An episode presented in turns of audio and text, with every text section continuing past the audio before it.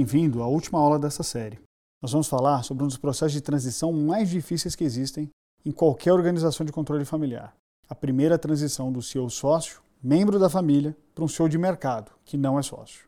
Alguns anos atrás, quando a gente começou a mapear esse assunto, nós chegamos à conclusão que dois terços das primeiras tentativas davam errado. Como é que ela dava errado? O novo CEO não cumpriu o ciclo completo, tinha frustração no processo, a empresa piorava em termos de desempenho. E aí, um pouco inconformados com essa estatística, nós fomos fazer um mapa do que, tinha em comum nas empresas que tinham dado certo e nas que tinham dado errado. E aí, com essa pesquisa, a gente chegou numa espécie de um checklist para o nosso trabalho de contratação, em que a gente mapeou cinco componentes que olham as circunstâncias, que olham o lado da empresa, e também cinco características nos executivos, sejam elas características pessoais ou características do processo de transição. E esses cinco pontos de cada lado nos ajudam a mapear a chance de sucesso do processo. Nós vamos falar agora sobre cada uma das dez características.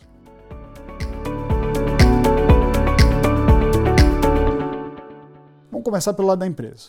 A primeira coisa que a gente olha em um processo de sucessão é qual é o motivador daquela decisão. O que, que motiva um sócio a fazer a transição para um profissional de mercado? Na maior parte dos casos que deram errado, a saída estava sendo forçada por uma situação negativa. Alguns exemplos: briga entre sócios, a empresa perdeu desempenho, participação de mercado, ou ela estava enfrentando dificuldades financeiras, ou seja, tinha estresse envolvido. O que acontece em seguida é que, tipicamente, assim que a empresa se recupera, a tentação de quem saiu em voltar para o cargo é muito grande. Por isso, um tremendo facilitador que indica uma sucessão bem feita é um desejo legítimo de quem está saindo. Pode ser, por exemplo, para um novo negócio, que é muito comum. Aquela empresa atingiu um grau de maturidade e o sócio está se dedicando a um novo projeto empresarial. Também pode ser um novo projeto de vida. Em alguns casos, até mesmo uma espécie de aposentadoria planejada. O importante é que tenha um desejo legítimo de sair do papel para começar um novo ciclo na sua vida. Nesse caso, a gente está realmente falando de sucessão planejada. E aqui, o motivador é um projeto de vida que faz sentido para quem está deixando o cargo. No final das contas, alguém consegue imaginar um empreendedor que dedicou a vida para a criação de um negócio, que trabalha 10, 11, 12 horas por dia, que vai simplesmente se afastar e aparecer numa reunião de conselho uma vez por mês? Olha, eu conheci centenas de empreendedores na vida e nenhum que quisesse realmente parar e se aposentar.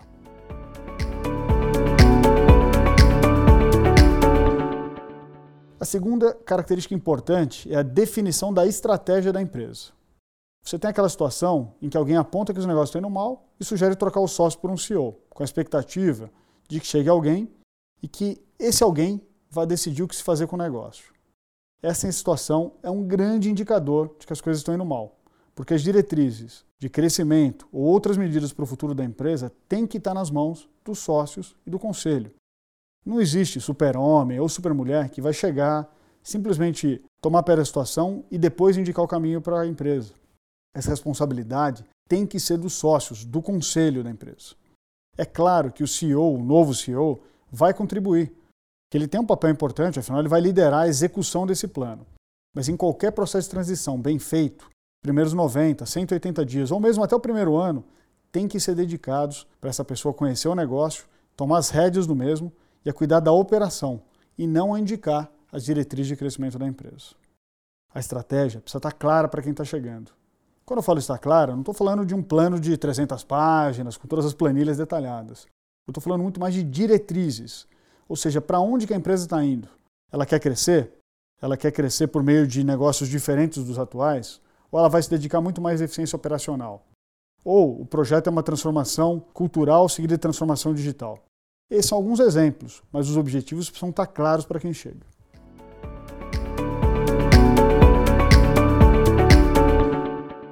O terceiro ponto é a governança corporativa. O ideal é que a empresa tenha um sistema de instrumentos para que o CEO que está chegando consiga se apoiar em alçadas claras, ou seja, para que essa nova pessoa saiba até onde pode ir.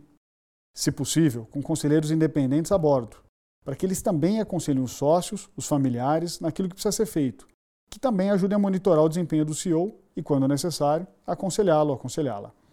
É importante que as políticas de risco e de compliance tenham um mínimo de clareza, porque isso traz mais facilidade para quem está chegando. Caso contrário, essa pessoa vai ter que apenas tomar medidas que podem parecer negativas, que sejam impopulares para quem já está a bordo.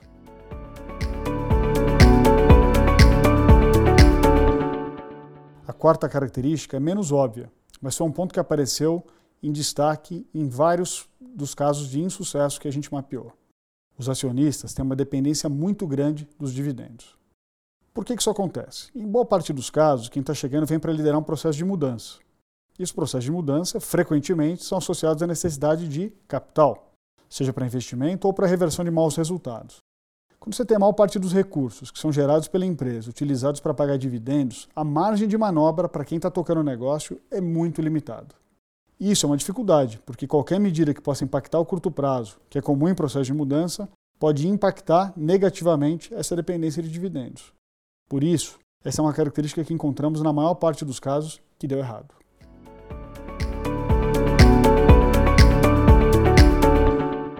E, finalmente, a quinta característica no lado das empresas.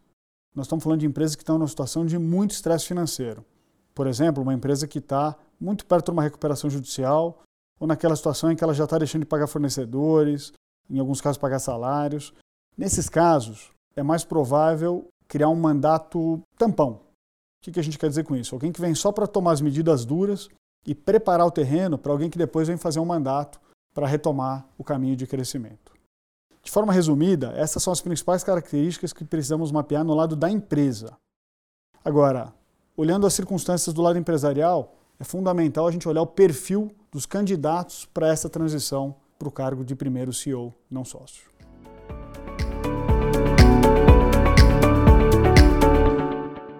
Qual o perfil de executivo que funciona para ocupar a primeira cadeira de CEO não sócio? Uma coisa que a gente gosta de observar logo no início é o plano de 180 dias. Por quê? Os CEOs que dão certo nesse tipo de transição normalmente dedicam esse primeiro período para conhecer a empresa. Ou seja, conhecer as pessoas, os valores, a cultura, os processos existentes e, claro, as ferramentas, as mecânicas chaves para tocar o dia a dia do negócio.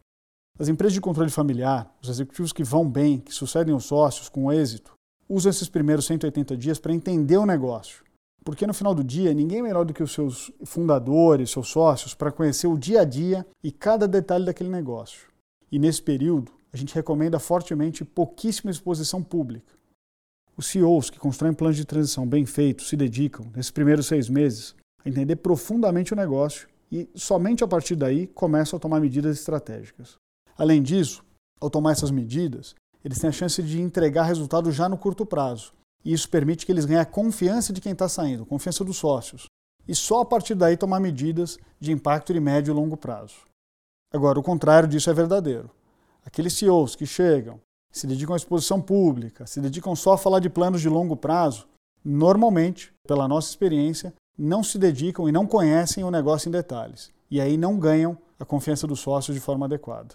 Então, esse costuma ser um indicador de insucesso.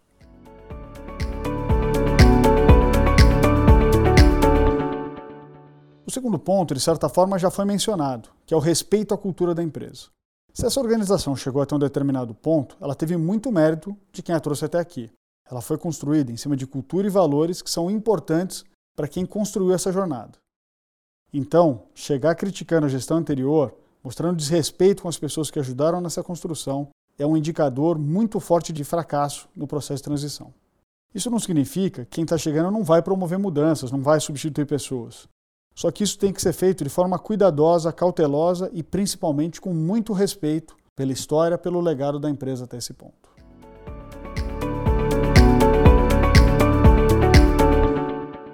O terceiro ponto, de certa forma, também foi mencionado no meu exemplo sobre a exposição externa de quem está chegando. Muitas vezes, uma empresa familiar tem nos seus sócios os principais interlocutores da empresa, com clientes, com fornecedores-chave ou mesmo com o governo, com órgãos reguladores e assim por diante. Então, essa transição na interlocução, na exposição pública, em quem é o representante da empresa, precisa ser feita de forma muito planejada e cuidadosa com quem está saindo. Saber combinar essa transição é fundamental para garantir que não vai gerar qualquer frustração de qualquer um dos dois lados. Um executivo que vai para a capa do jornal toda semana, falar sobre os novos planos, sem combinar com quem está saindo, é um grande indicador de insucesso também.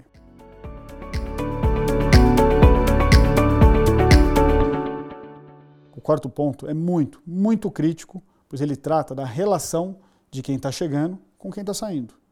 Ao longo dos anos, eu conheci muitos executivos que pensaram mais ou menos o seguinte: tudo bem, agora eu chego, o antigo CEO vem para a reunião de conselho uma vez por mês e eu toco o negócio com independência. Mas as coisas não são assim tão matemáticas, quer dizer, não é uma transição que você liga uma chave num dia e desliga outro. Tem um processo de conquista da confiança de quem está chegando com quem está saindo. E ele não se constrói com uma reunião de conselho de meio período por mês. Essa relação ela se constrói aos pouquinhos. Pode ser, por exemplo, um almoço informal, semanalmente, quinzenalmente, para se debater, fazer uma espécie de prestação de contas informal, para partilhar situações de negociações complexas, ou trocar ideias sobre as pessoas-chave da organização, aprender um pouco com quem está saindo e com quem já vivenciou determinadas experiências. É claro que isso não pode durar para sempre, nem pode ser um período muito longo de tempo. Mas se construído nos primeiros meses, esse processo ajuda muito a construir uma relação informal e duradoura de confiança.